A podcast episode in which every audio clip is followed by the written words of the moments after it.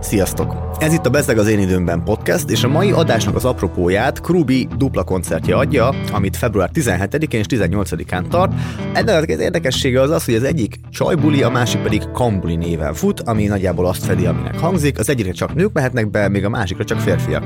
Na, hogy most ez problémás-e, és miért problémás a problémás feminista szemszögből? Erről fogunk beszélni a mai adásban Solti Hannával, a Vénusz projekt egyik műsorvezetőjével, és Balogh Zsófi kollégámmal, aki pedig a Showfilter nevű műsorunkat vezeti. De nem csak erről lesz szó, úgyhogy tartsatok velünk, kezdjünk! Köszöntelek a stúdióban, Hanna. Hello. És téged is, Zsófi. Hello, hello. Na, tudjuk le az elején a opcionálisan kínos részt. Mind a ketten női podcastet vezettek. Nőként nőkkel beszélgettek női témákról. Hallgatjátok egymást. Én most készültem házi feladatként, meghallgattam néhány, néhány podcastet. Hasonlóan, és felfedeztem, hogy, hogy, va, hogy volt már nálatok olyan vendég, aki hozzám most fog jönni, és tök jó volt, mert így tudtam egy kicsit készülni. Szívesen. Hogy, kösz. Tehát, hogy a Vénusz projektről tudtam, hogy létezik, de nem nagyon hallgattam, meg mondjuk van még a Mi a Fem, meg, meg ami uh-huh. mondjuk ez a kategória, de hogy nem, nem tudnék annyira uh, elmélyülten, szóval nem vagyok tájékozott, nem. Uh-huh. De nem baj, pontosan ezzel akartam én is kb. kezdeni, hogy van ez a női podcast, amit is én is felvezettem. Első körben nem tudom, hogy ez mennyire hangzik nektek degradálóan, vagy, vagy ez okés, mert én nekem nehéz elhelyezni műfajilag, és azt akartam, hogy az elején kicsit definiáljuk ezt a kérdést. Mm. Ti szerintetek ki a közönsége, a célközönsége a ti műsoraitoknak? Hát a mi célközönségünk a Vénusznál azért elég jól mérhető, mert kb. 80-90 százalékban 25-30 éves lányok uh-huh. hallgatnak minket, de egyébként, hogyha nem tudnám ezt így statisztikailag, akkor is sejteném, uh-huh. hogy ez így van. Főleg, főleg szerintem az ilyen nagyvárosi közönség, akik külföldről hallgatnak minket, azok is ugye értelemszerűen magyarok, de mind ilyen, szerintem nagy részt ilyen Budapestről, egyetemre kiköltözött hm? fiatal, főleg nők. Nyilván majd erről is fogsz kérdezni. Gondolom, hogy ennek mik a, mik a korlátai, és hogy ez mennyire inkluzív így. De nálunk ez tök szerencsés, hogy azért be lehet, be lehet kategorizálni elég jól. Én, én nem tudom ilyen szépen bekategorizálni, mert egy kicsit ö, ö, egyrészt még kiforratlan szerintem a közönsége a Zsófilternek, másrészt meg ilyen kicsit szedetvedett már, mint hogy van, aki a, a Partizán nézője volt, és ott látta még a videós formátumban a Zsófiltert, és aztán mondjuk maradt a podcasttal, vagy már csak a podcast csapatot ismeri, és ott csatlakozott be, és akkor van, én ugye egy, egy adag témát dolgoztam fel, ami erősen ilyen nőszervezeti, nőmozgalmi téma, és akkor mondjuk így azt tudom, hogy, hogy követik mondjuk a, a feminista, aktivista körökből, de hogy, hogy megosztó is mondjuk bizonyos témákban, amit képviselek, ezért tudom, hogy kik nem hallgatnak, tehát hogy kis metszeteket tudok nagyjából a fejemben, de nekem nincsenek is nagyon ilyen kimutatásaim, meg számaim erről. Hát igen, nekünk nehezebb ügyünk van ezzel, hogy be van a platformon minden, és így nehéz szűrni. Viszont ami talán közös, az az, hogy és javítsatok hogyha tévedek, de azért van egy kis aktivista jellege mindkét ö, műsornak. És az aktivizmus kategóriájában akkor az egy döntés ezek szerint, hogy ti inkább a női közösséget akarjátok erősíteni, semmint hogy nyitni, adott esetben férfiak felé, vagy olyanok felé, akik nem feltétlen azonosulnak különböző feminista nézetekkel. Ö, miért ez a döntés? Egyrészt tök jó, hogy ezt mondod, mármint, hogy nekem jól esik, hogyha ezen látszik ez az aktivista törekvés, mert abszolút van benne. Um, nekünk egyébként az alapvetően nem volt célunk, hogy nőket szólítsunk meg, de azért az sejthető volt, hogy ez, ez így fog alakulni. Nekünk az volt a célunk, hogy minél több nőt reprezentáljunk, vagy mutassunk be a podcastben. Egyébként én, én örülök ennek a körülbelül 10-15 százalékos férfi hallgatói bázisnak, amiből, amiből szinte biztos vagyok benne, hogy nem mind az apáinkat teszik ki a Lilivel. Az összes béta férfiot. Igen, meg nem ilyen, nem, ilyen nem, nem játszható karakterekből áll, hanem ismerek olyan férfit, akit hallgatja a podcastet. Szóval, hogy hát ez viszont abszolút célunk nekünk, és ebben szerintem nagyon is sokat segít ez a jól belőhető hallgatói közönség, hogy, hogy azért, azért igyekszünk aktivitást generálni, párbeszédet indítani, gondolkodásra készíteni embereket, beszélgetést indítani, nagyon sokszor nyitva hagyunk kérdéseket, tehát hogy nem, nem célunk megfejteni a világot a podcasttel, hanem inkább vitaindítónak szánunk mindenfélét, Instagramon is, meg más felületeken is nagyon ö, igyekszünk ö, beállni ügyek mellé, amik nekünk fontosak, ösztönözni az embereket, beszélgetni. Úgyhogy, úgyhogy én például azt nem annyira mondanám, hogy ez egy női podcast, de azt, hogy ez egy mondjuk kulturális és társadalmi aktivista podcast, azt szeretném mondani, úgyhogy hallani is jó. Uh-huh. Én is azt mondanám, hogy nem mm, tudatosan igaz az, sőt, semmilyen szempontból nem igaz az, hogy nem nyitnék mondjuk a férfiak felé, vagy nem akarnék nyitni. Én ezt feminista podcastnak definiálom a műsoromat, a Zsófiltert, ami igazából alapvetően leginkább csak arra hivatott, hogy normalizálja azt is a médiában, hogy nők ülnek és sztoriznak, mert arra rengeteg példa van, hogy faszik ülnek és sztoriznak, mm. és mindenféle témát kibontanak, a partizán is ugye tele van ezzel, és én egyszerűen már a videós formánál is azt tartottam fontosnak, hogy, hogy nők is kapjanak teret, és feminista témák is ugyanolyan érdekesek lehetnek, mint akármelyik másféle téma, és mint kiderült, nagyon hiánypótló ez a műfaj, tehát nagyon ö, ö, szeretik, és nekem is vannak férfi hallgatóim, és meg is szoktam lepődni, mert tényleg, tehát hogy na azért nem vagyok naív, tehát tudom, hogy elsősorban nők fogják ezeket hallgatni, meg nőket fognak érdekelni az alapvetően nőügyi témák, de öm, egyre több férfitól hallom, hogy tök érdekesnek tartja őket, és ez, ez szuper, szóval egy részem az igazából azt akarja, hogy ez ne is legyen érdekes,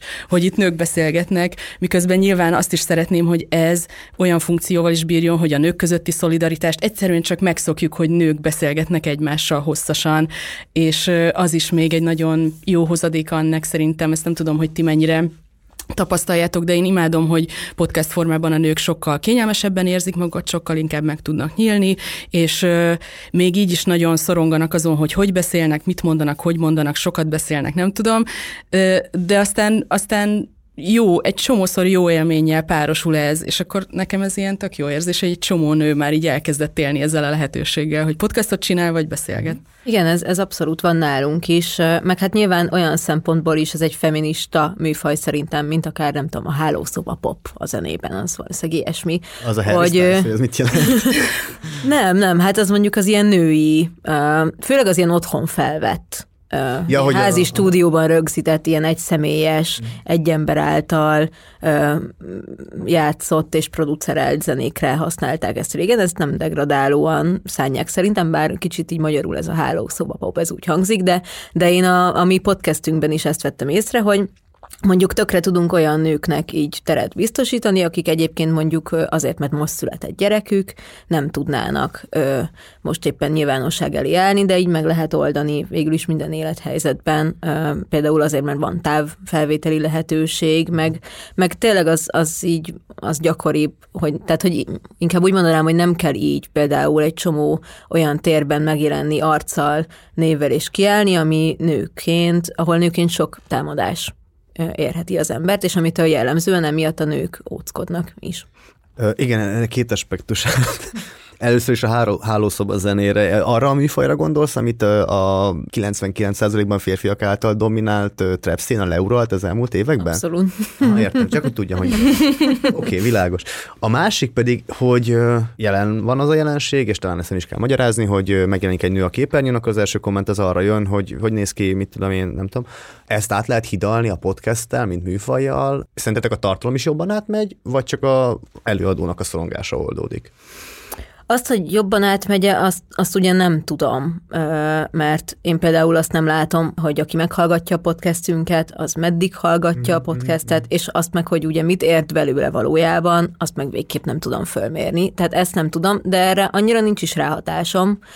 Arra szerintem van ráhatásom, hogy én egyrészt hogyan reprezentálódom, és nekem hogyan kényelmes, másrészt akikkel én beszélgetni akarok, azoknak mi a kényelmes, és nekik egy kényelmes teret tudjak teremteni, és például az, hogy nem rögtön egy videós podcastbe kezdtünk a Lilivel, hanem egy sima podcastbe, és ráadásul nekünk az első fél évben nem volt kint az arcunk, hanem két ilyen grafikával sejtettük, egy ilyen két lányt ábrázoló grafikával is sejtettük, hogy mi vagyunk azok, de, de nem volt itt az arcunk, az, az abszolút tudatos volt. Pont ezért.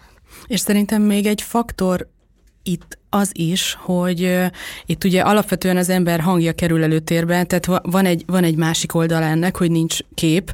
Uh, alapvetően igen, egy csomó szorongást old, hogy az embernek nem kell a külsejét érő kommentekkel foglalkozni, viszont az is van, hogy egy csomó nőt kell nyugtatnom azzal kapcsolatban, hogy nem baj, ha őzik, nem baj, ha újra kezd egy mondatot. Volt egy vendégem, aki mondta, hogy de neki olyan ronda a hangja. Tehát, hogy azért ezek így elég mélyen vannak, és nyilván egy faktor az egy podcast készítésénél, hogy fontos, hogy a vendég hogy beszél, tehát volt, volt már, hogy nagyon erősen kellett szerkeszteni valamit, mert olyan a beszédmódja, teljesen, teljesen oké, okay, hogy ilyen valakinek a beszédmódja, de nagyon sokat őzött, vagy nagyon, nagyon hatalmas csendeket tart, tehát hogy ez szerkesztői szempontból lesz egy új szempont azzal, hogy a kép kiesik, hogy itt viszont tényleg csak az audióval lehet dolgozni, és hogy tartalmilag átjöjjön, az ezen is múlik, hogy, hogy erre figyelni kell, és azért a nők, tehát az, hogy normalizáljuk azt, hogy nők sztoriznak, azt azért így tényleg így elég sok munka lesz, mire olyan kedvel és magabiztossággal ülnek le órákat sztorizni nők,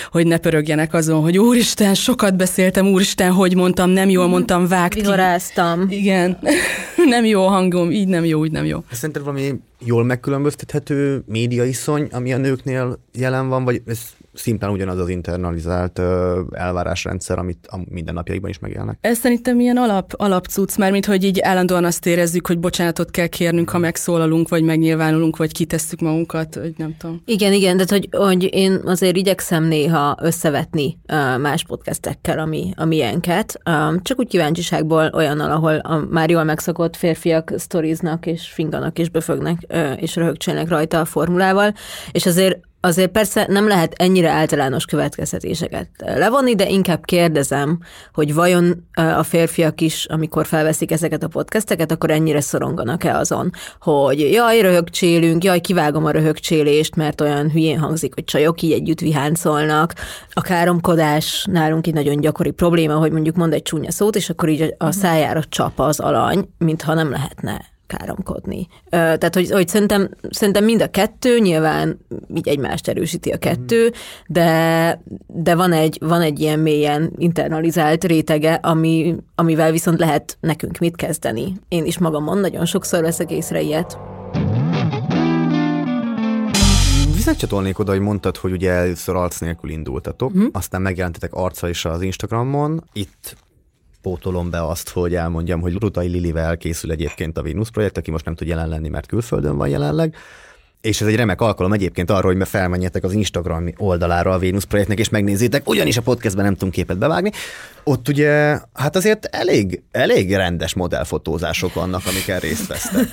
Nem tudom, Zsófi, te láttad, de hogy Igen. akkor te láttad. Akkor Számítottam lehet, erre a lehet, kérdésre, lehet, lehet challenge ezt, a, ezt, a, ezt a dolgot. De mindennek lehet magyarázni, hogy hagyják, ez benne a jó ebben a műsorban, hogy itt lehet. Na szóval, hogy ezzel kapcsolatban mi a koncepció? Mm-hmm. Mert ugye ezzel könnyen felmerülhet az a, az a kritika, hogy most bocs, tényleg, objektíve, vagy nem tudom, attraktív nők vagytok, és mint olyan ö, vagytok jelen az Instagramon, amivel ez az egyébként női jogi podcast is megy. Sőt, hát én merem azt mondani, hogy mi ezt kihasználjuk, vagy hogy tűnhet úgy. Tehát, hogy azért, azért amikor a podcastedet rólad készült fotókkal hirdeted időnként, ahol ráadásul, tehát, hogy nem úgy nézek ki reggel, ahogy azokon a képeken, és bocs Lili, de hogy te sem úgy nézel ki reggel. Um, ez nagyon, tehát ez sokszor felmerült, meg ez minden egyes fotózás előtt egy ilyen téma, nyilván igyekszünk nagyon vigyázni, hogy nehogy olyan helyzetben készüljön rólunk kép, olyan testhelyzetben, olyan ruhában, olyan bla bla bla, de hogy igazából az, az történt, hogy egy idő után rájöttünk, hogy oké, okay, azért, hogyha mi az élet minden területén fontosnak tartjuk a transzparenciát, akkor azért arc nélkül vinni egy podcastet, most már így nem tudom, akkor ez, ez így fél évnél lehetett, a választóvonal, azért az necces egy kicsit, úgyhogy így itt lenne az idő valamit prezentálni magunkból. Meg hát tehát az emberek jobban szeretnek nyilván podcastet hallgatni, hogyha tudják, hogy ki az, aki beszél. Mondjuk ez nálunk egy probléma, hogy még a mai napig az emberek általában összecserélik a hangunkat, tehát nem, nem uh-huh. tudják ugye, hogy melyik kihez melyik hang tartozik. És aztán igazából nem, nem volt e mögött egy koncepció, csak ezt elengedtük. Tehát, hogy minden érv, ami mondjuk az ellen feminista érv, vagy egy feminista diskurzusban fel van hozva ellenünk, mondjuk, hogy mi hirdetjük a test pozitivitást és a uh-huh minden lófaszt, és akkor utána ott vagyunk 15 kilós minkben a képeken, azok jogosak. Azok teljesen jogosak, ugyanakkor én, vagy mi így szerintem arra jutottunk, hogy szeretnénk szépnek érezni magunkat, és szeretnénk reklám szempontokból, hogyha újságokban megjelenünk, a közösségi médiára, stb. jó képeket magunkról, és nyilván szeretnék egy képen jól kinézni, és nem szeretnék pisamában smink nélkül lenni, mert jobban érzem magam, amikor szépnek találom magam, még hogyha ez mindenféle ilyen mélgéz által beárnyékolt nem tudom, patriarhátusnak, patriarchális szemnek megfelelő módon is definiálom én a szépet, akkor is, tehát hogy én ebben a rendszerben élek. és hogy ebből nem akarom ilyen módon kivonni magam. Hát most csak így azért rákerestem tényleg a, a Esküvői ruhák a naplementében című fotosorozat. Bocsánat, még annyit, hogy egyébként szerintem ez olyan szempontból is érdekes, hogy egyáltalán emiatt, most, most nem neked kritikaként, de hogy tök fura nem, hogy emiatt exkuzálnom kell magam igazából. Ö, értem, amit mondasz, és nem igazából az én, hát akkor most bevédem magam. Ö, nem, én is azt gondolom, hogy, hogy alapvetően az egy feljebb való jog, hogy a te arcoddal, akármilyen is legyen az, testeddel, bármivel, azt hirdes, meg azt a terméket promószasd, amit te úgy előállítasz.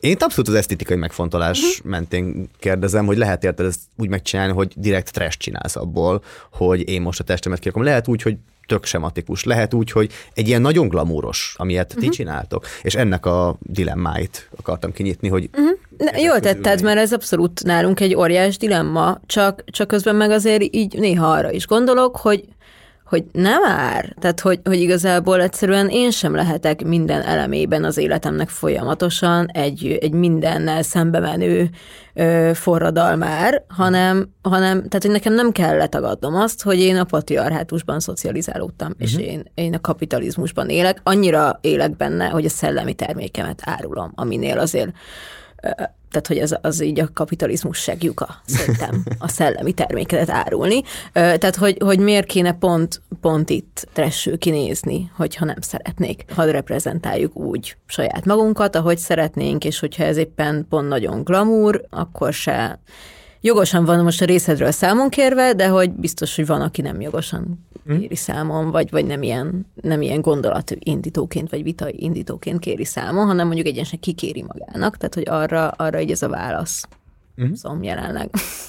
Kurva jó, hogy erről beszélünk, mert számomra a, így a feminista ráébredésnek az volt a legnagyobb vívmánya, hogy, hogy végre rájöttem arra, hogy, hogy nem az egyéneknek a választásait kell néznem, és az, azon pörögni, hogy ki hogy néz ki, és akkor hogy képviseli. Nem, hanem az ügyről, tehát hogy így ügyeket képviselni bármilyen kinézettel lehet, feministának bármilyen kinézettel lehet lenni. Pont szerintem ez kurva jó, hogy mindenféle kinézetű nő csináljon feminista dolgokat, vagy akármilyen dolgokat, mint ahogy mindenféle kinézetű férfi is csinál, és hogy ez tök jó, hogyha ha a hallgató vagy a közönség trenírozza magát arra, hogy az ügyről beszéljünk, a jelenségekről beszéljünk, a társadalomról beszéljünk, ne arról beszéljünk, hogy ennek a műsorvezetőjének minek, milyen a sminkje, vagy milyen az is instája, és történetesen beszélhetünk arról is, de hogy, hogy ne legyen ez egy ilyen értékítélettel összekötve, meg ne legyen annak a rovására összekötve, hogy az ügyet akkor ő hogy képviseli, ha ő most sminkben akar feminista lenni. Szóval ez egy,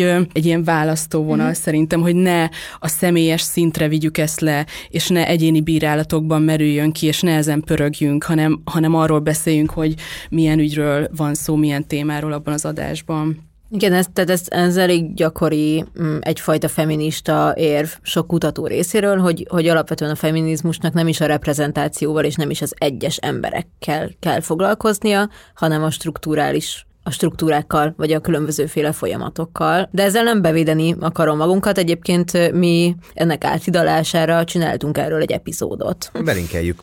Érdekes, amit mondasz, Zsófi, nekem egyébként ezzel van vitám. Hogy szerintem az naivitás, hogy azt el lehet érni, hogy a forma és a tartalom külön váljon. Semmiben nem tud külön válni az, hogy te hogyan tálalsz micsodát. Sőt, ezek jó esetben erősítik egymást, hogyha van valamilyen koncepció, ami mentén fel van fűzve ez az egész. A probléma aztán ott kezdődik, hogy még nőként tulajdonképpen bármilyen formát választasz a tartalmathoz, mindenért eszkuzálnod kell magad, férfiként pedig csak simán hátradől ugye a néző vagy hallgató, és elkezdi elemezni, hogy ó, hát az ő trash megjelenése az ugye a, a nyelvi fordulataihoz mennyire jól passzol, és így áll össze egy koherens műegészt. Nem tudom, hogy, hogy érdemesek szegmentálni ezt a két dolgot. Nézd, abban viszont szinte biztos vagyok, hogy egy férfi podcastertől senki nem kéri számon, hogy hogyan néz ki a képein. Am de. Igen? Persze, de hát nem tudom, valószínűleg nem. Vagy hogy túl jól. Nem túl jó. Nem tudom, nekem ezt azért Máté Krisztán ezzel kezdte az egyik, egyik órát, hogy férfi mindig legyen valami ilyen lebernyeg a tévében, legyen az Jackie, vagy, vagy, vagy Zoko, vagy valami szar legyen rajta, mert hogyha ha nincsen, akkor vagy az van, hogy mit henceg, ki van gyúrva, fasznak néz ki ilyen jól, vagy az van, hogy a csiga testét mit mutogat. Aha, hogy miért nincs kigyúrva. Aha, igen, szóval ez kb. Nem, nem mondom, hogy férfiként könnyebb, de de az, De csak... igen. De azt mondom. Az persze, csak megvan, annyit mondok. Nem, jogos, tehát azt tudjuk, hogy mit tudom én, a, a Marci kinézetét is széjjel szedték már 600-szor, hogy nem tudom, milyenek a vállai, meg ilyen baromságokat, meg most éppen mekkora a szakálla, meg tehát nyilván van szemünk, mint emberi lényeknek, de hogy ö, szerintem is azért itt mélyebb a, mélyebb a szakadék itt, itt nemi szempontból, és hogy, hogy borzasztó szerintem az, hogy a social média ahhoz, hogy sikeresek legyünk tartalomgyártóként, fel kell venni ezt a self-branding szart, és, és az arcunkat termékké formálni, és a testünket, és lalala, de ez így működik, ez van, én is az előadó művészetből jövök, tehát pontosan tudom, hogy hogy kéne magam ahhoz sminkelni, meg pózolni, hogy, hogy kurva jó. És, és tehát, hogy én se vagyok ilyen izé szent, tehát, hogy én is sokkal jobban ö, megkapja a szemem, hogyha az egyik barátnőm egy kisminkelt faszaképet, stúdióképet rak ki, tehát nem vagyok én sem mentes ezektől, de ugyanúgy szeretem a trest is, csak hogy az, azt akarom csak mondani, hogy nem ö, fogom ettől megítélni azt, hogy ő akkor most jól ö, feminista-e, vagy nem. Azért is kérdeztem ezt a célközönség dolgot, mert uh, talán bekerülhet ez az egész történet, így a média logika miatt egy ilyen szubkultúrába. Már pedig nem szívesen emlegetném egy lapon a Halász magazint, a feminista podcastet és a bélyeggyűjtő kibeszélősót. Már pedig azáltal, hogy szegregálja magát egy ilyen műfaj, azáltal bekerülhet egy ilyen szubkulturális uh-huh. dimenzióba, ezáltal pedig az önmaga aktivizmusát heréli ki hogy stílszerű oh. vagyok. Nice. Mi a kérdés? Hát, hogy hülyesége, amit mondok. Egy kicsit, vagy, bocs, vagy nekem erről van most valami gondolatom, hogy, hogy igazából minden műfaj egy, egy szubműfaj. Tehát, hogy nem tudom, a Partizános van külpolitikai adás, én, tehát, hogy annak vannak nézői. Én nem tudom, szerintem nem magát teszi egy ilyen kis el, elcsomagolt réteg kategóriává, hanem vagy vonz embereket, vagy nem. Én szerintem a tartalom egy kicsit ennél többet nyom alatba. Szóval, hogyha ez egy jó műsor, akkor nem baj, ha feministának hívjuk, ha jó műsor, akkor jó műsor, és fognak hozzá csatlakozni. Vagy nem tudom, mondjátok, ha ehhez más gondoltok. Nem, én, én veled abszolút egyetértek. Fú, hányszor mondhatom ki ezt a szót, hogy abszolút. Kéne ilyen ivós játék. Nekem az egyébként a szavam. Tehát tökéletesen egyetértek. Mi egyébként ettől a feminista megjed, hivatkozástól, vagy hogy magunkat feministának nevezzük, vagy feminista podcastnek nevezzük, ettől nagyon sokáig óckodtunk. És ezt amúgy tőled akartam is kérdezni, hogy te az elejétől kezdve kimondtad ezt, hogy ez egy feminista podcast. Mi egy idő után álltunk bele, mert egyszerűen az volt mögötte, hogy féltünk, hogy nem fogják annyian hallgatni. Mm. Akkor, mert nagyon óckodnak az emberek ettől a szótól, és hogy amíg mi nem tudunk egyébként eleget eleget a feminizmusról eh, ahhoz, hogy kvázi bevédjük magunkat, eh, vagy el tudjuk magyarázni alaposan valakinek, mm. hogy miért feminista ez a podcast, addig nem akarjuk ezt magunkra aggatni. Eh, most már ez nincs így, most már bátran használjuk, tehát a függetlenül szerintem nincsen nálunk egy egységes definíció a feminizmusra, hanem mint egy ilyen szemüveg funkcionál, és, és pont az a lényeg, hogy egy kicsit mindenkinek a saját feminizmusról alkotott szemszöge jelenjen meg. De itt egyébként mi abszolút szembe is megyünk azzal, hogy hogy mondjam, az abszolút szerintem egy jogos felvetés, vagy kritika, hogy a feminizmusnak inkább ezekre a nőket érintő strukturális kérdésekre kellene, kellene rámennie, és nem önmagában a reprezentációra. Mi egy kicsit igyekszünk mind a kettővel foglalkozni, de amihez mi újságíróként hozzá tudunk nyúlni, meg podcasterként, az a reprezentáció. És mi, mi ezért választottuk azt a formulát, hogy mi szeretnénk csak őket meghívni a podcastbe, akik nem feltétlenül a feminizmus terén alkotnak nagyot, hanem egyszerűen csak mondjuk olyan területeken, amiben jellemzően nagyon alulreprezentáltak a nők. Nem vagyok egy inkluzív podcast, ezt, ezt vállalom. Egyébként pont voltam egy kerekasztalon, ahol hát vágjuk ki majd a nevét, ha lehet, akkor mm. nekem szegezte a kérdést, hogy nem szégyellem-e magam. Hogy? vagy nem szégyeljük-e magunkat, hogy, hogy csak nőket hívunk meg, és hogyha egy feminista azt hallaná egy férfi podcastertől, hogy, hogy csak férfiak jöhetnek a műsorba, akkor mit, milyen szavazást kapnának ezek a férfiak? És hát igen, egyrészt úgy ültem, hogy ti most. Másrészt, sohajtottunk. Ki a faszom vagy te? Másrészt... Beléd áll. Más, ráadásul jó volt, mert így közönség előtt imádtam. Jaj, de uh, és, és, hát, és hát ott, ott igen, tehát, hogy neki ezt tudtam mondani, hogy nézd, az egy abszolút normalizált műfaj, hogy férfiak beszélgessenek olyannyira, hogy nem is veszed észre, hogy csak férfiak beszélgetnek egy dologról. Az összes podcastben, a legtöbb tévéműsorban, a legtöbb, nem tudom, újságban férfiak beszélgetnek férfiakkal, mert, mert a hatalmi pozíciókat főleg férfiak foglalják el, mert a szakemberek nagy részt férfiak, egy-két területet kivéve, a a vezető pozíciókban férfiakat látunk, tehát nyilván ők szólalnak meg a médiában. Egyébként a médiában dolgozó fontos pozícióban lévő emberek is, főleg férfiak, tehát ki más beszélgetne. Én, én nem, tehát hogy itt az ideje, hogy legyenek olyan terek, amik, ahol csak nők beszélgetnek egymással, és hogy ez tökéletesen normális, és nem csak sminkről és wellnessről és fogyásról, mert olyat már csináltak sokan, és azt már ismerjük. Ilyen szempont, hogy ettől függetlenül jogosan fel lehet róni nekünk azt, hogy mennyire, vagy akkor mégsem vagyunk olyan diverzek, hisz nem hívunk meg egy férfit sem. Egyelőre, egyelőre ez itt tök jó, tehát hogy még nem éreztem azt soha, hogy ne találnék egy nagyon jó női szakembert, vagy női szemet az adott témában, és hogyha majd ez persze ez másként lesz, akkor valószínűleg hajlandóak leszünk engedni. De, de egyébként nagyon sokszor megkapjuk ezt, amit, uh-huh. amit most így felvázoltál. De nem, bocs, egyébként de nem lehet jogosan számon kérni. Én a saját podcastemben azt hívok, akit akarok. Ez így egy ilyen, legyen már egy ilyen alapvetés, és hogyha az előbb emlegetettek, majd kisípoljuk, de az anyázásban hagyjuk. Um, szaktás ezt nehezményezi, akkor hát rossz hírem van, komolyan mondom, szóval de nem is ez a izé... Megnéztem egyébként, hogy ő hány nőt hívott meg. Volt? A sajátjában. Hát akar talán, de hogy na mindegy, lényegtelen. De nem, nem is ez a kérdés szerintem, hanem ez tök, tök jogos, tényleg ti, ti jogotok. Én igazából azt kérdezem, vagy azt akarom pingelni, hogy ha a feminista értékek normalizálása, a nőként való podcast, műsor, bármi gyártásnak a normalizálása, az aktivizmus, ami meghúzódik a műsorgyártás mögött, akkor ennek az energiának nem-e a férfi társadalom érzékenyítése kéne legyen az elsődleges feladata. Mert hogy én, én valahogy innen azt látom, de lehet, hogy amúgy nem, nem tudom, hogy van, egyszer egy, van egyszerűen egy ilyen üvegplafon, amit nem tud áttörni. Uh-huh. így egy feminista podcast. Ja, de bocs, szerintem hátulról nézed a, a lovat, vagy nem. Teljesen rossz kép volt, bocsánat.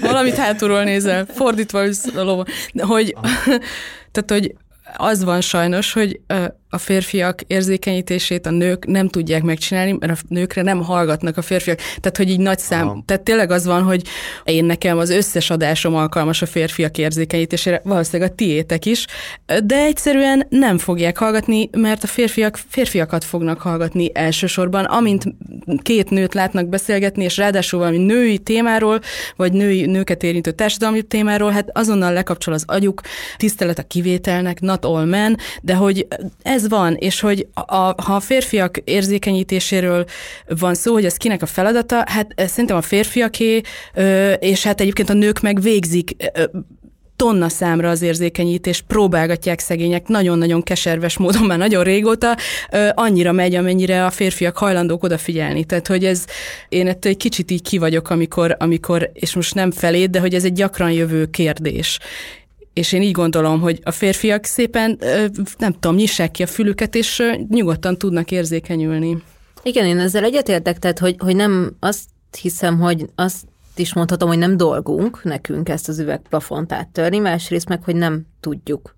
Tehát, hogy, hogy amit én tenni tudok, és ami az én dolgom, az az, amit csinálok, meg lehet, hogy még egy kicsit több, és akkor majd így a feladataim köre bővülni fog idővel, de hogy egy rendszer tudja áttörni ezt az üvegplafont, nem az egyes nőknek a feladata ez, és egyébként meg meg azért, ahogy te is mondtad, elég sok mindenféle kezdeményezés és akció van nők részéről erre, és ezek ennyire tudnak hatékonyak lenni. Tehát, hogy mondjuk azt gondolom, hogy igenis nagyon-nagyon-nagyon fontos. Az edukáció nagyon fontos, a, a férfiak edukációja, és mondjuk több női szakembernek egyrészt a kinevelése, tehát hogy mindenféle szerep, ezt a szerepmodell elméletet erősíteni, vagy minden, tehát hogy szerepmodelleket mutatni a fiatal lányoknak, meg nőknek. Edukálni az embereket nagyon fontos, kezdeményezéseket létrehozni, mindenféle lehetőségeket teremteni a nőknek arra, hogy az üvegplafont egyesével át tudják törni, de nem lehet számon kérni, és most nem tőlem, hanem amúgy az egyes emberektől és az egyes nőktől, hogy, hogy miért nem érzékenyítik eléggé a férfiakat, vagy miért nem más, hogy próbálják érzékenyíteni, mert hogy ez egyszerűen nem, nem a feladatunk.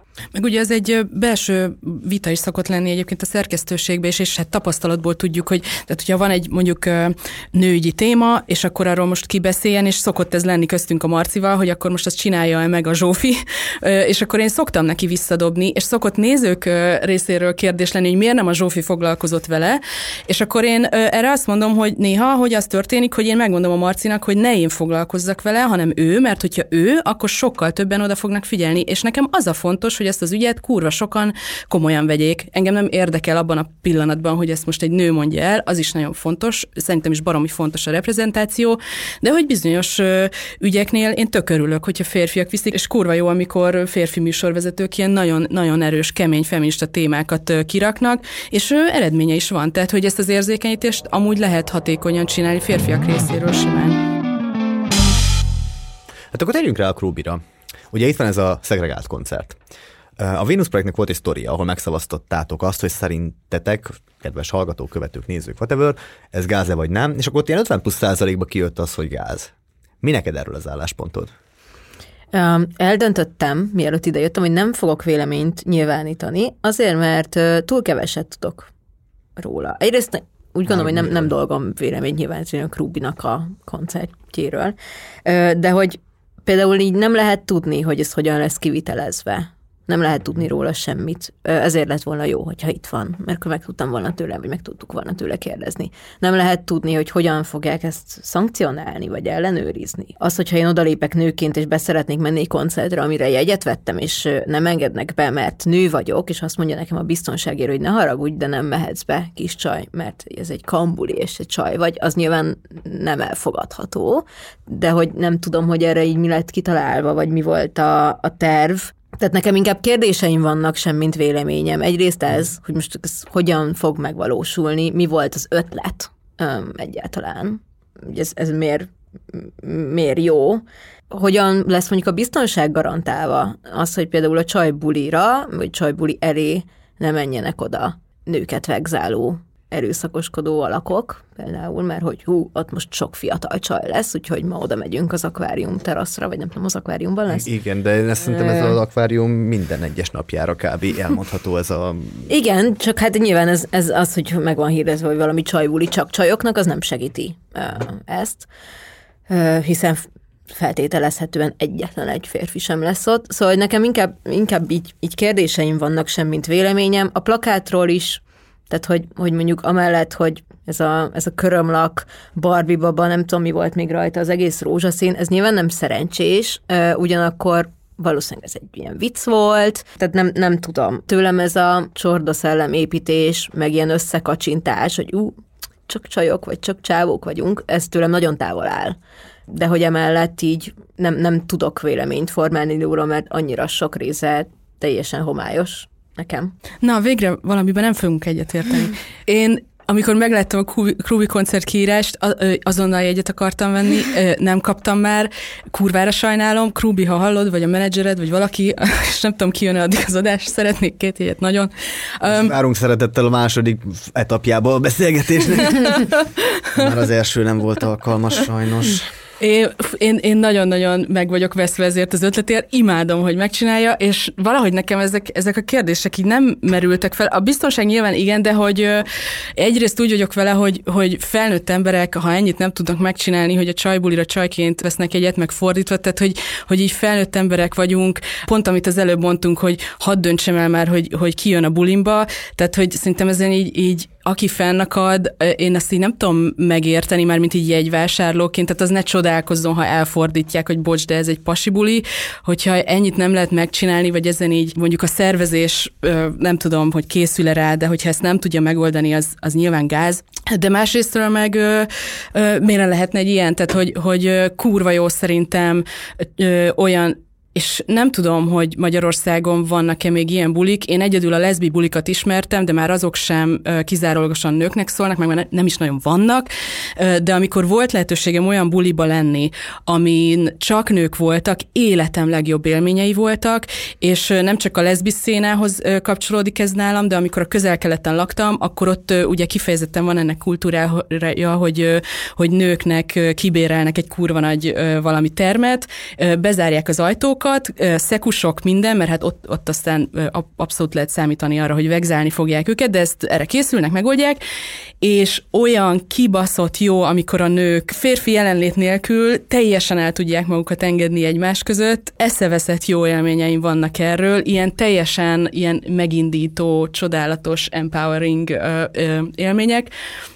Nyilván ez a magyar kontextusban máshogy néz ki, de nekem baromira tetszik az ötlet, és nagyon tetszik az ötlet a, a fiúk szempontjából, és szerintem kurva jó, hogy csak uh, csávóbuli, uh, azt szerintem tök érdekes az egész, bárcsak ben lehetnék, uh, szóval nem, nem győzöm hangsúlyozni, mennyire lelkes vagyok, de nem leszek ott sajnos. Nekem tetszene, ha bejutnál, mert akkor utána megkérdezhetném tőled ezeket. Igen. Egyébként én sem a csajbuli hangulatnak vagyok ellene, bár mondom, hogy, hogy alapvetően ezt az összekacsingatós flash ezt, ezt én nem szeretem, de, de a csajbulikat szeretem. Csak hogy, ja, tehát hogy nehéz úgy nyilván, vélemény nyilvánítani, hogy semmi nem derül ki róla, és azért így az összes oknyomozó skillemet bevetettem. Oké, nem kérdeztem meg a Krubit, mert azt gondoltam, hogy ma itt lesz, és majd ezt így face-to-face neki szegezhetem, de hogy nem, nem találtam meg, hogy mi a terv.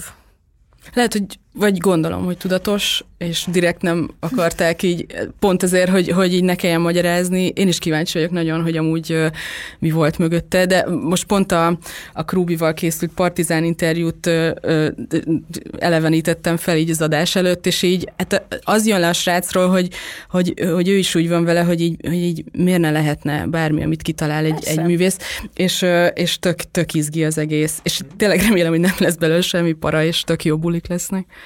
Hát tegyük fel, hogy a logisztikai kérdéseket áthidalják. Ami valóban fontos, az a biztonság, szerintem, vagy nem tudom, nem hiszem azt, hogy nagyobb biztonsági felkészültség kell egy ilyen koncertre, maximum lélekben, lehet, hogy más dolgokra kell számítani, nem tudom. De tegyük fel, megoldják a logisztikát, és maradjunk az elvi szintjénél a történetnek. Sokat befolyásolna rajta, hogyha tudnál ezeket a logisztikai válaszokat? Nekem befolyásolna rajta sok, sokat. Tehát mondjuk, Például? Hát mondjuk nekem elmenni egy csak csaj buliba, az máshogy hatna úgy, hogyha ott tíz darab nagyon tuskó biztonsági őr lesz, uh-huh. nagyon szexista biztonsági őrök, vagy, vagy mondjuk női személyzet van. Nekem, nekem ez mondjuk máshogy hat. De nincsenek ilyen nagy elvárásaim amúgy. Tehát Kurva jó lenne, akarok... ilyen kigyúrt buscsajok így őrzik ezért. nem tudom, írjunk a voltonosoknak, hogy van-e Tehát, hogy én, én biztos, hogy nem mennék el amúgy sem, mert hogy bocsánat, de hogy így nem, engem nem érintett meg ez a dolog, nem azért, mert egy csaj buli, hanem mert életemben nem voltam Krubi koncerten, és egyelőre nem is terveztem, és nem ez volt most így az a dolog, ami, ami engem így az irányba lökött volna, hogy na majd most, most elmegyek. Tehát igazából csak, csak szerintem ezek azok a részei, amikről úgy úgy beszélgetni lehet ennek kapcsán, de alapvetően az a véleményem, hogy ő azt csinál, amit akar. Tehát, hogy mint ahogy én nem szeretem, hogyha nekem van szegezve a kérdés, hogy illetve szeretem, de hogy... Amire eljöttél úgy. Hogy, hogy miért csak nőket hívsz meg a podcastbe, ő megteheti, hogy csak csajokat, meg csak fiúkat hívjon meg a koncertjére, vagy hogy csináljon egy-egy ilyet. Engem csak érdekelne, hogy, hogy miért. És a, a követőitektől milyen visszajelzések, tehát azon kívül, hogy igen, nem, tetszik-e nekik, vagy nem az ötlet, jöttek valami feedbackek, vagy vélemények? Nem, tehát hogy az nagyon érdekes volt, és szerintem ilyen szempontból számít a kérdésedre válaszolva, hogy, hogy, hogy így minden, tehát hogy nagyon kevés olyan igazán éles vélemény érkezett, hiszen nem tudod, hogy most miről van szó. Tehát, hogy azon kívül, hogy csak férfiak, meg csak nők mehetnek be, uh-huh. és kambuli, meg csajbuli, ugye semmi nem derül ki. Tehát nehéz, mondjuk, ha már lenne egy olyan kapaszkodó, ezt kétlem, hogy ez meg fog történni, de ha mondjuk lenne az, hogy más számokat játszik, mert csak, csak csajoknak szóló számokat játszik, meg csak fiúknak szóló számokat játszik, és készült, készült két új albummal, a csajalbummal és a kanalbummal, vagy nem tudom, az ott már megint lehet, hogy felvet kérdéseket, lehet, hogy sokakat megsértene ezzel, lehet, hogy sokakat már így is megsértett, engem, engem nem sért meg ez a dolog. De egyrészt azért ez nem egy, nem egy új keleti műfaj, ez a csajbuli, kambuli, ilyen, ilyen volt régebben, és hát Magyarország még mindig az a hely, ahol ilyet még lehet, mert valószínűleg sok, tehát tőlünk kicsit nyugatabbra ezt sok országban már nem lehetne bejátszani. Uh-huh. De azért nálunk még mindig vannak olyan bulik, ahol csajok olcsóbban bemehetnek, tehát hogy, hogy amíg léteznek ilyenek, addig, addig ilyen is létezik. Csak szerintem ez két nagyon különböző dolog. Szóval, hogy nagyon különböző dolog az, amikor a őr úgy ítéli meg, hogy rossz az ivararánya szórakoztató helyen, és, és olcsóbban vagy több nőt enged be e, egy buliba, és gyakorlatilag egy húspiacá változtatja a szórakozó helyet. Meg az, amikor deklaráltan van egy esemény, ami exkluzíve férfiaknak szól, meg exkluzíve nőknek szól, és egy olyan élményben lehet részed, amiben amúgy nem lehet. De én nem tudom, hogy ez így van-e. Tehát, hogy, hogy itt nem az történik, hogy ugyanúgy kvázi húspiacá van változtatva két estére az akvárium, mert az egyikbe csak csávók mehetnek be azért, mert csávók, mert kanok, és a másikra meg csak csajok mehetnek be azért, mert csajok. Nyilván, ami utána van buli, ott már nem tudod szankcionálni, hogy ki megy be, ki nem megy be. Tehát, hogy, hogy így kapaszkodók nélkül, amíg nem tudom, hogy mi fog ott történni, addig ugye végül is nekem azt az érzetet kelt, hogy ez van. Hát ez igaz, de azért nem húspiac szerintem, mert senki nem vesz semmit hanem csak ki vannak pakolva az áruk. Az, hogy utána... De az, az egy after... buli hely, ez egy, ez egy koncerthely, tehát hogy élményt vásárolok, uh-huh. meg aztán, meg, meg egyébként meg nagyon sok piát. Hát igen. szóval, ja, igen. Hát igen. Itt, itt Meg nagyon sok alkoholt, igen. és szórakozni megyek. Szóval, hogy, hogy bennem ilyen szempontból ez nem dölt meg, hogy ez, ez így nem egy húspiac, hanem ez egy oltári csajélmény lesz. Én ezzel kapcsolatban azért kicsit szkeptikus vagyok, és pont ezért mondjuk nekem jó lesne tudni, vagy, vagy fontos lenne tudni ahhoz, hogy ez mondjuk ez, ez bennem megdőlhessen, ez az előítélet, hogy ez nem egy pontosan ugyanolyan, hogy így csak csajok hívok oda, vagy csak csajokat engedek be, vagy valamilyen szempontból előnyben részesítem a csajokat, meg a férfiakat, azért, pénzt keressek. Érdekes. Én, mm, én is azt gondolom, hogy pont a hús, vagy ne, lehet, hogy nem jól értem a húspiac kifejezést, de hogy, hogy nekem is pont így mm, nem ettől lesz kevésbé vagy jobban húspiac, sőt, olyan szempontból elveszik a húspiac jellege, hogy, hogy itt, itt az a faktor kikerül, hát a traps trap szénáról, ha valamit tudok, akkor az az, hogy, hogy a csajok fokozottan ki vannak téve a tapizásnak, meg a, a rámenős csávoknak, de hogy, hogy ez a faktor egyszerűen kikerül belőle, és, és tényleg csak a zenéről, meg a buliról szól, de nyilván, hogy, hogy, hogy buli kultúráról beszélünk, tehát állatkodásról, terepzenéről, piálásról, izé, yeah. de hogy mivel van egy csaj este és egy pasi este, ha két teltházas dupla koncert történik, akkor igazából ugyanarról beszélünk, ugyanannyi jegy kell el, tehát hogy, hogy én így nem látom ebben ezt a valamilyen negatív konnotációt sem ilyen szempontból, mert hogy mindenkinek megvan adva a lehetőség, tehát mehet csajbuliba, vagy mehet ö, pasibuliba, válasz, vagy, vagy nem menjen el a buliba, és hogy... Sőt, még bocs, még van egyébként egy volt, vagy hát nem is tudom már van, vagy volt, de volt egy koedukált lemezbemutató koncert, ez még hozzátartozik az igazság. Ja, szóval, hogy vannak koedukált koncertek rengeteg, úgyhogy ö, szerintem ez egy ilyen nagyon izgalmas cucc, hogy ilyen van. Én, én tényleg nem, nem tudom, hogy mikor láttam ilyet utoljára, de nem is Koncertből én még nem láttam ilyet amúgy, tehát hogy ez a csajbuli, kambuli, ez, ez tudom, régebben volt egy csomó, csomó ilyesmi, mm-hmm. aztán ezek így eltűntek, de, de hogy mondjuk konc- konkrétan koncertből én sem láttam ilyet, úgyhogy amúgy ilyen szempontból én tök kíváncsi vagyok rá, hogy mik lesznek ennek a tanulságai, mm-hmm. vagy milyen lesz egyáltalán.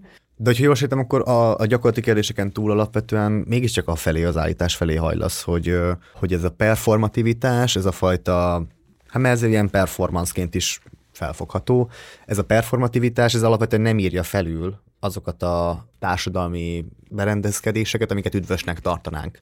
Hogy az, hogy, hogy a nőknek, férfiaknak egyenlő jogai legyenek minden téren, meg hogy ne legyen kvázi szegregáció mm. buli helyeken, mm. Ezt nem írja fölül az, hogy ez egy olyan performance, ahol meg direkt ez a lényeg. Ne, nekem ez nem, a, szóval én nem kevernék most ebbe bele ilyen esélyegyenlőséget, meg ilyen női jogokat, meg férfi jogokat, wow, tehát hogy emberi jogokat, hanem, hanem egyszerűen csak azt is tudom érteni, aki akinek ez tetszik, meg akinek, akit ez nem különösebben hat meg, mint engem, meg azt is, aki, ez, aki ezt offenzívnak találja, mert hogy az az alap kiindulási pont, hogy szervezek egy koncertet, amiből én sok pénzt fogok keresni, meg egy hely is sok pénzt fog belőle keresni, meg a pultosok is pénzt fognak keresni, tehát ez egy, ez egy buli, uh-huh. ez egy koncert, ez egy zeneipari termék, ami arra épül, hogy valamilyen módon kiragadok egy társadalmi csoportot, a nőket és a férfiakat, és az alapján részesítem őket előnyben, tehát úgy szűröm meg, hogy ki mehet be erre a bulira, és ki nem. Engem ez nem zavar. Van, akit ez zavar. Uh-huh. Tök értem. De hogy az az átét, amit mondasz, hogy, hogy van itt egy alapvető produktum, és a produktum mellett van, aki ezen pénzt keres. Ez ugyanúgy fennáll akkor is, hogyha mondjuk egy podcast platformot hát nézünk, milyen? ahol mondjuk a Spotify, vagy a Google, vagy, a, vagy az Instagram, ami megint csak meta, vagy csinál, az kaszál belőle, szóval hogy ilyen ezt fel lehet fejteni ezt a láncolatot. Én nem vagyok kapitalizmus ellenes. Ó, oh, hát, ezt jó, valaki, tehát, hogy ha valaki nincs a kapitalizmusnak ellene, illetve inkább úgy mondom, hogy igyekszem kritikus lenni, de hát azért én magam is élvezője vagyok, uh-huh. és szerintem mindannyian, akik 2023-ban a Föld nevű bolygón élünk. Uh, Itt Európa környékén, igen. Tehát, hogy, ne, hogy ezt nem akartam ilyen irányba ki, mhm. kicsavarni, csak hogy nekem ez továbbra is egy zeneipari produktum, tehát hogy én nem látok ezen túlmenően benne bármit, ami miatt ez olyan innovatív lenne számomra, uh-huh. vagy ami miatt ez úgy igazán érdemleges lenne, és ami miatt nem fogom ezt elfelejteni nem tudom, fél év múlva, hogy volt egyáltalán ilyen. Nyilván most, hogy emiatt Aha. vagyok egy podcastben, fogok emlékezni, de egyébként kíváncsiak voltunk a Lilivel, hogy az embereknek mi erről a véleménye, és utána meg igazából emellett így el is mentem. Tehát, hogy, hogy, hogy inkább csak azt akartam mondani, hogy azon kívül, hogy ez ugyanúgy egy zeneipari produktum, mint bármelyik másik koncert, én nem látom, hogy ez miért innovatív, azért is iszonyatosan érdekelne, és most tényleg meg fogom már kérdezni, hogy miért, mármint, hogy, hogy, hogy marketing célok volt, de hogy, hogy abban sem feltétlenül, tehát hogy érdekelne, hogy, hogy ez miért lett kitalálva.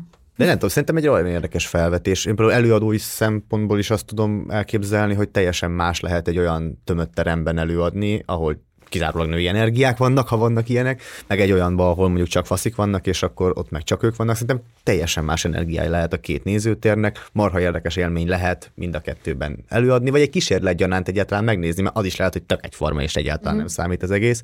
De hát most nyilván nem arról van szó, hogy az előadó örüljön magának, inkább a felhasználói oldal, ami szerintem érdekes, hogy szerintem onnan is egy, egy érdekes élmény lehet, nem tudom. Az együvé tartozás élményei, azok olyan ritka élmények, amiket ö, én személy szerint nagyon ritkán tudok megélni, és most ennek pont van egy ilyen köntöse, hogy férfinői, de hogy tentem majdnem mindegy. Lehet, hogy nem volt-e mögött több, mint amit te mondasz. Szóval. Uh-huh. Igen, csak azt gondolom, hogy szerintem ez az együvé tartozás élményeinek a precedensei, azok, azok, azok többet érnek szerintem, mint, mint az azon való polemizálás, hogy ez Aha. most ez most szegregáció, nem szegregáció, nőjogilag, férfijogilag, ha van ilyen, mit ér és mit nem. Értem ezt az érvet.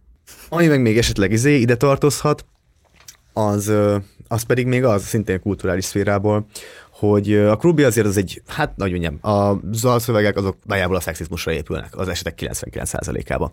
Szerintetek uh, tud-e uh, olyan funkcióval bírni a, a szexizmus, hogy az, hogy az valami jót szolgáljon, szóval, hogy ennek valami trashbe való átvitele, kifigurázása, ellopása, tud-e a szexizmus úgy működni, mint amikor a szexpisztolzosok felvették a horrorkeresztes karszalagot, csak azért, hogy elvegyék a náciktól és kinevettessék a szimbólumokat?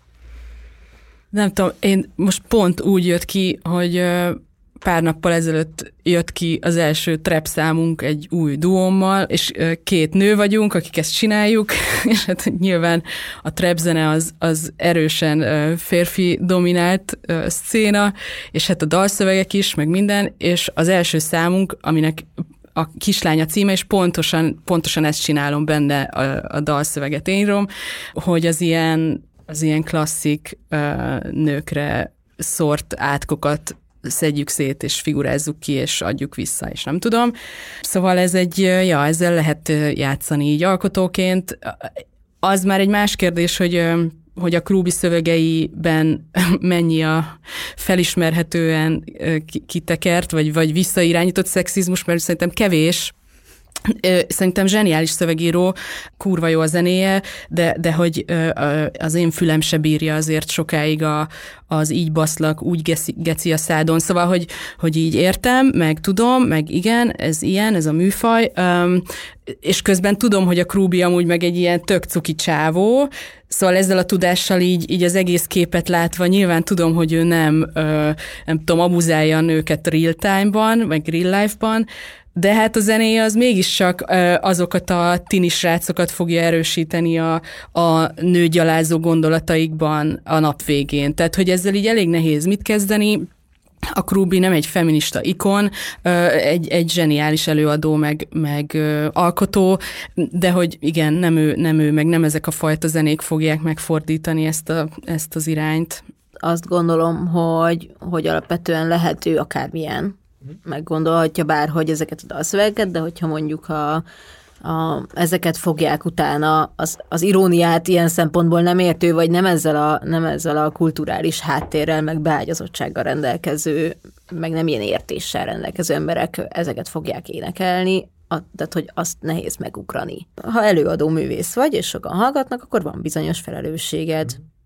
Én lehet, hogy vitatkoznék, pedig nagyon nem szeretnék, de valahol mégis azt gondolom, hogy egy előadónak, meg alkotónak egyszerűen nincs semmilyen morális felelőssége, és hogy annyi a dolga, hogy alkosson, és kicsit olyan ez a dilemma nekem, mint a mint a szexista vicceken röhögni, hogy az-e a megoldás, hogy betiltjuk a szexista vicceket, vagy az a megoldás, hogy egyszerűen kinevelünk egy olyan társadalmat, ami nem röhög többé azokon a vicceken, meg azokon, azokon az embereken, akik ezeket mesélik. Én nagyon szeretnék látni sokkal több feminista trap előadót, meg trap szöveget, meg, meg mit tudom, meg, meg vannak is, mm, de hogy én inkább azt azt szeretném látni, hogy, hogy így induljon el egy ilyen társadalmi, nem tudom, formálódás, és akkor, és akkor a, szerintem lehet úgy is szöveget írni, ami ugyanilyen kemény és hatásos és ütős és kurva jó, meg ugyanennyire megmozgat érzelmileg, csak nincs tele mondjuk nőalázó szövegekkel, szóval szerintem ez így lehetséges, meg van is. Meg azzal egyetértek, hogy ezt nem a Krubin kell hmm. számon kérni most. Ez, ez egy működés. Igen, de mondjuk ugyanennyire én a Beyoncé-t is számon kérném, ha ő ha most róla lenne szó, hogy, hogy amikor azt mondja, hogy girls run the world, és ki van mögé vetítve az, hogy feminist, akkor ő mondjuk így, így gondol-e azokra a nőkre, akiket a mainstream feminizmus vagy a populáris feminizmusban nem, nem sikerül bekerülniük és érdekérvényesíteniük. Uh-huh. A számláját kifizetni nem tudó, egyedül élő, fűtés nélküli, nem tudom, mély szegénységben élő néni, és Beyoncé szerint ő is a világnak az egyik fontos mozgatórugója, és hogy azon kívül, hogy ki van mögé írva, hogy hogy feminista, azon túl ő mit tesz mondjuk a nőkért. Mit tartanátok egyébként üdvösnek így zárlatul? Sokféle megoldása van most a jelenlegi társadalmainknak arra, hogy hogyan kezeljék a, hogy mondjam, deviás viselkedési formákat. Na most konkrétan gondolok itt a cancel culture-re például, ami egy, ami egy nagyon éles válasz, különböző problémákra sokszor adekvát, viszont az vele nekem a bajom, hogy egyfelől kitermeli a nagyon erős ellentáborát, szóval néha talán akármi kontraproduktívnek is lehet nevezni, másfelől meg az vele a bajom, hogy, hogy nincsen benne differenciáltság, szóval ott vagy el vagy vágva egy életre, vagy békén van hagyva, szóval nem egy, nem egy jogállamisághoz méltó eljárásmód. Szóval van ez a módszer. Van a szépen lassan kulturálisan építkezünk módszer, ahol, ahol mondjuk ti csináltok egy podcastet, és, és precedens teremtetek arra, hogy lehet így, és lehet csak a reprezentáció erősítésével társadalmi változást elérni. El tudtok képzelni olyan akár globális mm, jellegű movementet, na, hunglis, generációs podcast, bocs, akár a saját életetekben olyan célt, ami, ami valahol a kettő között megtalál egy olyan utat, amivel eredményesebben lehet elérni ezeket a célokat. Én egyébként nem gondolom azt, a mi szempontunkból, hogy, hogy igazi változásokat el lehetne érni reprezentációs kérdésekkel. Én azt gondolom, hogy nem lehet. Viszont fel lehet rájuk hívni a figyelmet. Fel lehet hívni a figyelmet az olyan strukturális problémákra, amik így ennek az akadályai, és nekem eddig terjed a dolgom, mert nem tudok ennél többet tenni. Igazából, most igazából igen.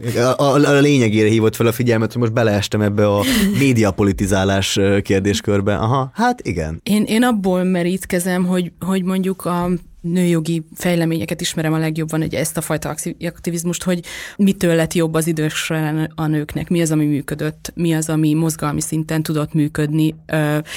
A cancel culture-t én, én mélyen elítélem, tehát hogy, hogy az, azzal így nem tudok mit kezdeni, szerintem nem egy jó irány, de, az, de az, is, az is van, meg azt is értem, hogy bizonyos helyzetekben tök oké okay embereket többé nem hallgatni, meg, meg levágni magunkat, vagy magunkról tartalmakat, meg, meg platformokat, vagy tartalomgyártókat, vagy embereket, tehát hogy ez tök oké, okay, csak hogy így társadalmi szinten, vagy hogy mondjam, így kulturális szinten nem tudom ezt értelmezni, megint csak, tehát hogy annak a pártján lennék, hogy én sokkal jobban szeretem, hogyha valaki az arcomba mondja a fasságait, és pontosan tudom, hogy mit gondol, akkor is, hogyha nőgyűlölő, szexista, bármi, de legalább tudom, hogy miről van szó, miről beszél, meg akarom érteni, hogy ez miért van. Tehát ne, nekem, nem tudom, az egész ilyen nőszervezeti munkásságomból is ez a tanulság, hogy, hogy igen, a kényelmetlen szarhallani, szarnézni témákat is érdemes megnézni, és inkább a rezilienciát erősíteni magunk magunkban, nem azt, hogy inkább nem nézünk oda, meg inkább nem akarjuk hallani.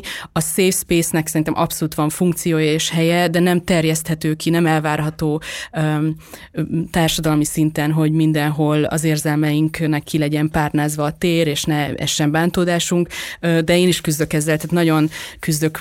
Most pont egy, egy másik podcastban pont erről beszéltünk Rézannával, aki ezekről a morális dilemmákról beszél a feminizmusban, nagyon nehéz kezelni egyéni szinten ezt, ezt a morális cuccot, hogy ezzel mit kezd az ember, vagy mondjuk a saját környezetében, ha valakiről kiderül ez vagy az, akkor azt hogy kezeli? Szerintem nem elvárható az, hogy, hogy, hogy így elvágólagosan elvárjuk emberektől, hogy te már pedig ne beszéljél a Pistivel soha többé, mert én megtudtam róla, hogy. Szóval, hogy ez mikroszinten is nagyon nehéz. Kontraproduktív szerintem is, tehát hogy, hogy rögtön két tábort gerjeszt. Egyébként én kíváncsi voltam, tehát amikor mondjuk így a MeToo kapcsán elindult, talán akkor adatálnám ennek így, így a mainstreamben, nagy vonalakban, így a cancel culture-nek a, a megjelenését először, de lehet, hogy korábbi, és tévedek. Én kíváncsi voltam, hogy ennek így milyen hatásai lesznek, és azért most arra szerintem már így kb. látszik, hogy tényleg nem sok, vagy nem, nem alapvetően nem, tehát hogy, hogy attól nem védett meg minket, hogy, hogy legyenek rossz emberek, és egyébként a jóvátételt sem spórolta meg, tehát hogy, hogy azt szerintem így sokszor elfelejtjük ezek kapcsán, hogy, hogy utólagosan ezek nem tudják sajnos jóvá tenni, és amíg mondjuk nincsen egy olyan jogrendszer, ami igazán hatékony, az nem várható el sem az áldozatoktól, sem úgy amúgy a civilektől, hogy ők igazságot tegyenek. Ezért nem működik a cancel culture, szerintem. Valahogy nekem is ez volt az élményem. Szerintem egyébként van hatása, már van pozitív hatása, azt nem tud valószínűleg, akik már amúgy is valamilyen szintű fogékonysággal rendelkeztek a nyitás irányába afelé, hogy mondjuk így ne feltétlenül úgy nézzünk a nőkre, mint száz évvel ezelőtt és társai, hogy azokat tolta meg egy erőteljesen, vagy tényleg sikerült egy társadalmi diskurzus kinyitni. Nem tudom sajnos, de, de valószínűleg tényleg ez a legfontosabb benne, hogy a, a jogrendünk hiányosságaira hívja fel egyedül. Igen, tehát szerintem a MeToo-nak is ez volt a, hát a hibája, vagy a baja, uh-huh. hogy, hogy ott, ott is az egyes emberektől, akik ráadásul az áldozatok, volt egy kimondatlan elvárás, hogy ők tegyenek igazságot a közösségi médián, mert annó az ő ügyükben senki, akinek ez a feladata lett volna, nem tett igazságot. És utólagosan ö, tényleg áldozatként, civilként, az interneten keresztül, ez több, mint nehéz. Egyébként az meg nagyon nehéz kérdés nekem is a saját életemben, hogy hol húzom meg a határt, hogy, hogy mondjuk egy műalkotás, most legyen a zene, vagy, vagy tényleg bármi, az mennyiben módosul, vagy mennyiben lesz más, hogyha kiderül a, a művészről, vagy arról, aki létrehozta, hogy, hogy, hogy mondjuk számomra elfogadhatatlan, embertelen dolgokat művel. Ez, ez tök nehéz, hogy ezt hol húzod meg, és én erre nem is, tehát hogy nem, nem tudom, hogy erre van-e egyetemes válasz. Ne haragudjatok, tudom, hogy már végére teljesen elkalandoztunk, csak az van, hogy nem tudom, én még nem csatottam feminizmusról beszélgetést az adásban, és nagyon élveztem, meglepően élveztem, szóval, uh, ja, bocs, kicsit elkalandoztam, de nagyon köszönöm, hogy eljöttetek Solti Hannának a Vénusz projekt képviseletében, és Balogh Zsófinak hát a partizán képviseletében, önmaga képviseletében, mindenki önmaga képviseletében. Szóval köszönöm szépen, hogy itt voltatok. Nagyon köszi. A hangmérnökünk Lőrinci Áron volt, grafikát Kili Zsandának köszönhetjük, a podcastek főszerkesztője pedig Puskár Krisztián. Én Tóth Jakab vagyok, nagyon szépen köszönjük a figyelmeteket. Kövessetek minket mindenféle platformon, tudjátok Instagram, meg Facebook, meg whatever. Fogok, fogok tartalmakat oda csinálni, meg lehet kérdezni, meg, meg valahogy úgy megpróbálom megoldani, hogy felteszem az itt elhangzó dilemmákat, és válaszoljatok rá, meg beszélgessünk róla, mert hát mit gondolunk egyet itt ebbe a kis szűk podcast szobában, de hogy az egy, egy dolog. Úgyhogy találkozunk a következő adásban, ha más nem hangban, meg a social felületeken.